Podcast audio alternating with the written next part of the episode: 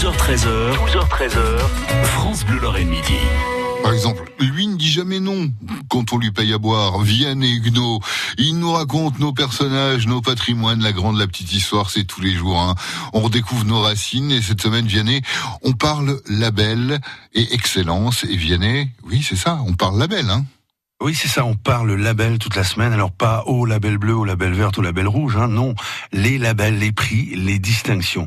Savez-vous combien de labels existent en France, euh, labels auxquels les communes peuvent prétendre? Eh bien, il y en a pas loin d'une trentaine au total, dont les plus connus sont villes et villages fleuris ou communes Internet. Marly, dans la banlieue de Metz fait fort. Hein.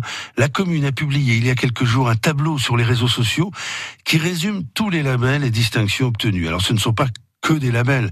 Il y a aussi des réseaux de communes dont la ville de Marly est membre. Par exemple, le réseau contribuable associé qui est davantage un engagement de la commune qu'une distinction, en l'occurrence un engagement de réduire au maximum les dépenses publiques. Cela dit, Marly pourrait aussi créer le label des villes gourmandes qui collectionne les labels. D'après le tableau qu'elle a publié, elle en aligne neuf.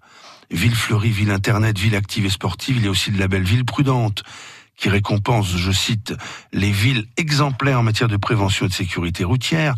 Marly est aussi commune nature, territoire vélo, territoire vélo qui souligne les efforts d'une commune agissant pour la pratique et la bonne circulation cycliste. Alors, dans ces histoires de labels, il y a à boire et à manger. Il y en a de très sérieux, et puis il y en a d'autres dont on peut dire que ce sont davantage des opérations marketing.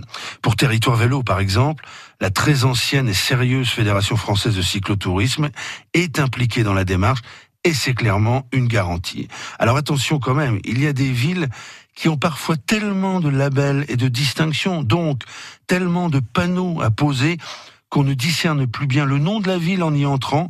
C'est une forêt de panneaux qui nous accueille dans une ville qui pourrait être labellisée forestière. Oui, et justement, vous ne nous avez pas parlé de la Belle au Bois dormant à propos de forestière. Ou la poêlée forestière, tiens, puisqu'il est encore l'heure d'être à table. En tout cas, on vous retrouve demain ou tout de suite sur francebleu.fr, Vianney.